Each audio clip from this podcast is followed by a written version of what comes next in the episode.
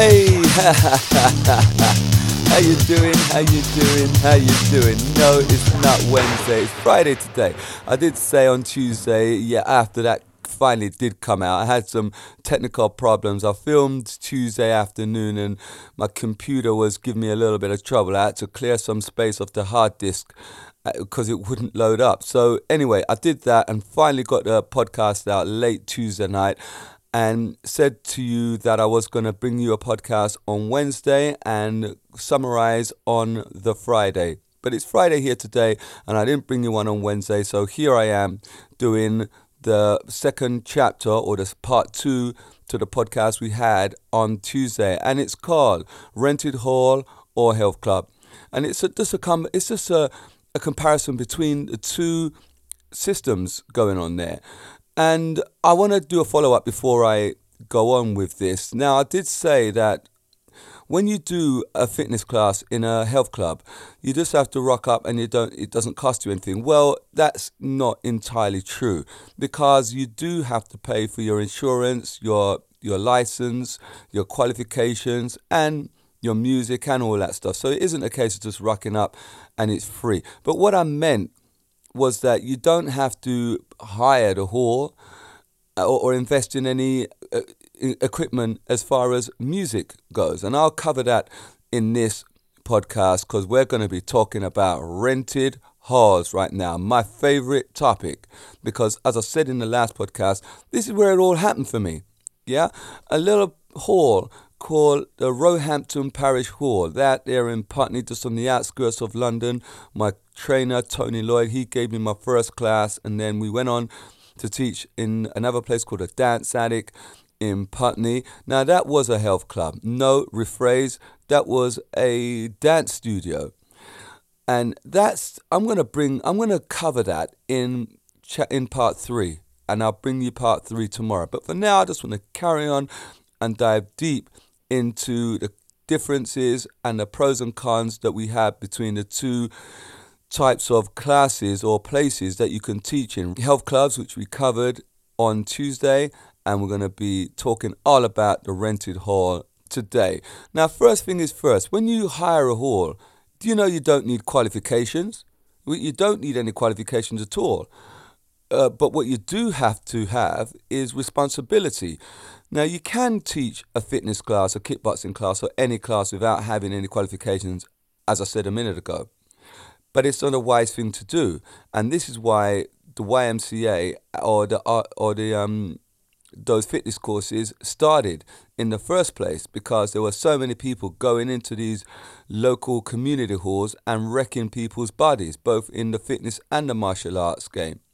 And it's always a good idea to have your qualification, but you ultimately are your own governor and you have to take responsibility. And the buck does stop with you because if you don't have those qualifications and you go into a private hall and you hurt somebody, you're going to have the book thrown at you. You're going to wish that you weren't even living if that happens. So it's just like driving without insurance. You don't want to do that. Yeah, you do not want to take that risk. So um, just get your qualifications and make sure you are good to teach what you're teaching. The next thing is the students are all yours. What does that mean? When you go into a health club, the students aren't yours. They come to your class, but they belong to the health club. Well, people don't really belong to anyone. Yeah, children don't even belong to you. They're they're they're their own people. But you get the gist of it. I'm using the term loosely here. Your students that come to your class are signed up via you. They have got that added interest in you. They've invested in you. They come there just to do your class, not to do any others, because there is only, well, there may be other classes being taught in the community hall or the church hall, but they've paid and signed up purely for your class. So you're likely to get those people coming back to you week in, week out for years to come. Now, the people that, attend your class are also very loyal. I find them much more loyal than people who attend classes in centres. As I said to you a minute ago, I have people that's been coming to my class for over 10 years. In fact, I have, let's take that aside, I have people that's been coming to my class for over 20 years. They've had their children, and now their children are also coming to my class. A beautiful thing when you see the parent working out alongside the child. You're your own boss. You pay yourself. Look, if you get up off your butt and drive and get people in the class, then you would earn more money and all that money is yours. Take the hall cost out of it because you've rented the hall, right? So you've got to pay for the hall. And the halls are creeping up a bit. There are some greedy halls out there, I gotta say. Greedy halls. £50 or $50 a session. $60 a session. That's ridiculous. How could you charge that kind of money? You should be looking to pay about 30, between 25 and 35 pounds for the hall. Any less than 25, you're getting a heck of a deal. And any more than 35, I believe you're being ripped off. I don't care how beautiful the hall looks.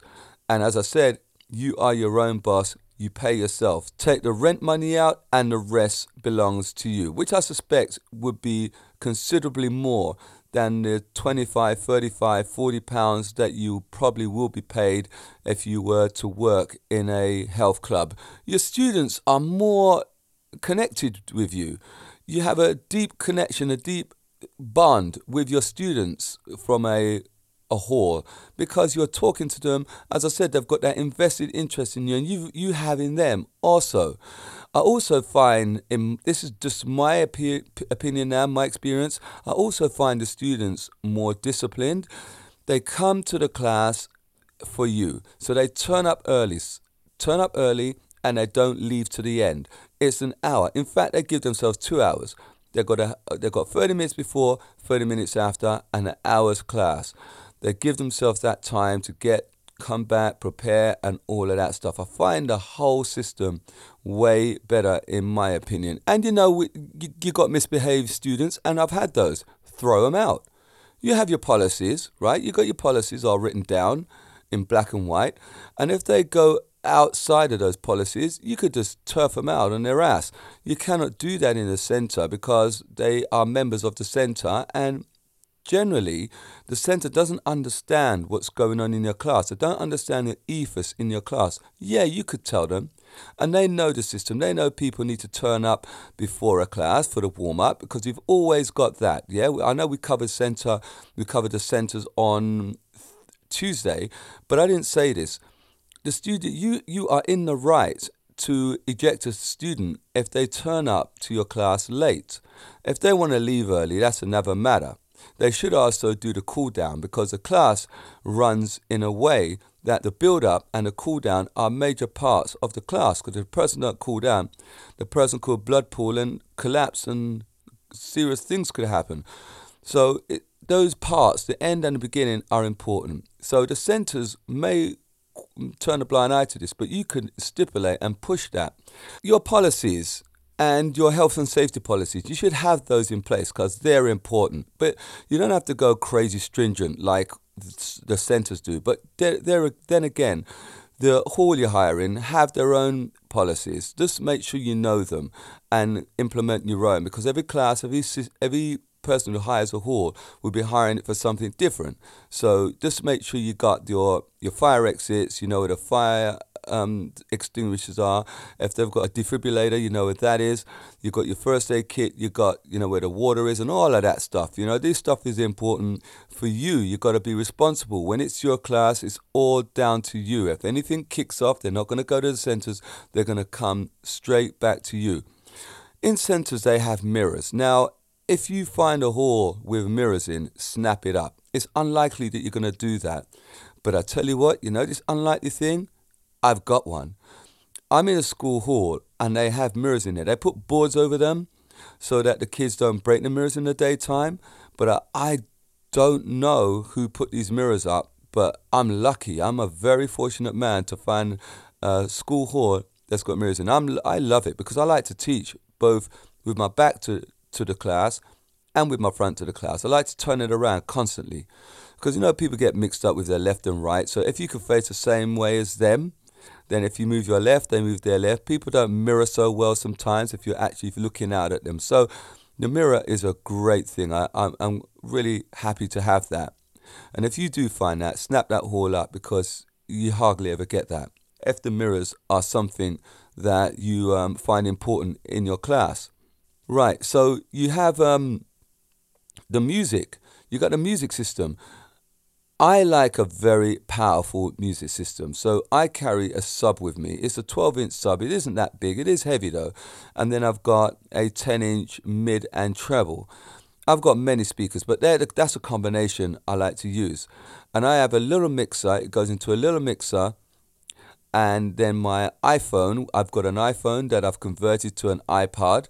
I always like to keep my music system, my music separate.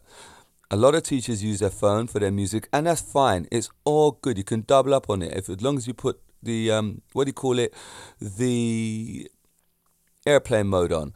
But I don't want to be bothered bothered with that. My phone is my phone. My work is my work. Two different things. Two different things. So uh, I have an iPad six. No, say it again. I've got an iPhone 6 that I use as an iPod Touch and it works incredibly well. And as I said, I run that into the mixer and then run the mixer into my speakers and then my microphone that plugs into the mixer. I've got a nice Bluetooth portable headset microphone. I've got all this stuff and it's looking good.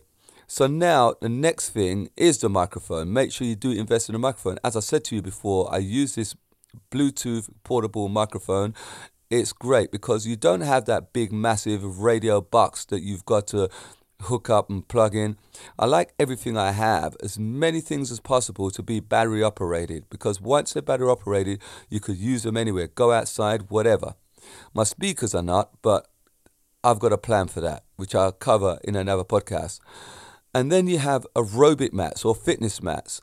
In the centers, they have them. In your private club, they don't have them. Now, I have a club, I have a, a class in Arts Ed and I can't. I don't bring mats there because it's too much of a a, a hassle to do that because it's uh, quite a way away from where I live, and I can't store things there. And that's another thing, storage. But I, will cover. I'll, I'll tell you about that in a minute. So my mats, I like to have mats because I do groundwork, I do abs, I do leg work, and I do stretching, and all those require me to go on the floor. And these halls don't have a cleaner running behind you every five minutes like the centres do. So the floor can be grubby, a bit of dirt in the corner here, there, and stuff on the floor. You know, one time I went on the floor, there was a little bit of glass. That's this a church hall or a community hall after all, right? So you need your mats when you go on the floor. Can't put them on a bare floor, just like that. So one of my centres, I have storage and try and get storage when you hire somewhere because it is gold dust. It will save you carting that stuff around. You can leave your speakers and your hi fi and your mats there, and that's always a bonus. Setting up and go. Environmental conditions. You don't normally get air conditioning in those halls or any kind of heater. So you find that the halls are conditioned to what's going on outside. If it's cold outside, it's going to be cold in the hall. If it's hot outside, it's going to be rootin' tootin' hot inside. So, which means that you just got to vary your workout a lot of the time. I work them a lot harder in the winter than I do in the summer because in the summer we're gasping for for breath because the heat and the humidity is stifling. So we have to calm it down a little bit. Whereby in the winter, then we can take it up a notch and hit it real strong. But then when it comes to the toning and especially the stretching, you've got the opposite. In the winter, it's difficult to stretch because we don't get to the heat that we want to get to, and we do stretch out, but the stretching is way better in the summer when all your ligaments and joints and lubricants are nice and fluid. It's like you're in some kind of a beautiful fluid state. Promoting your own class, that's what you've got to do. You've got to promote. And I used to do a lot of flyers back when I was hiring halls way back, and flyers don't really work for me now. And it's not that great for the instructor to go out there and deliver flyers and also teach the class. I know what you're saying. Yeah, if you want to do this, you've got to do your own work. But you know, it it doesn't sit with me too well that that thing there. So you can hit do a website. First of all, you've got to get a website. It's so easy to do now. You've got Squarespace and Wix. They're easy to do that. I use a company called Everweb because I used to use iWeb and Everweb's just an extension of iWeb. I'm just used to that interface. So that's where I uh, what I do. Social media, Instagram, Facebook, may I, may I say, dreadful, dreadful social media, but there you go. It works for some people.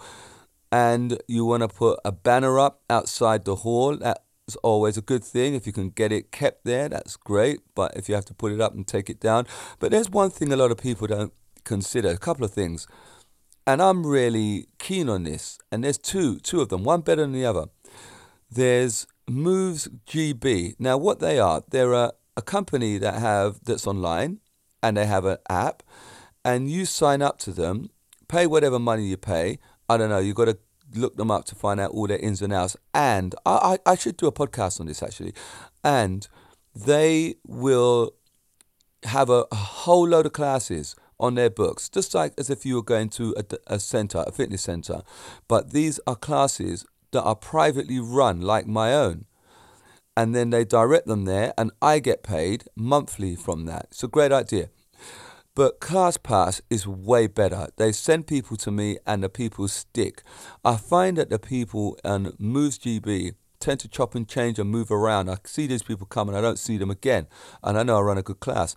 The people from ClassPass come to me and they do come back. The retention is quite high there.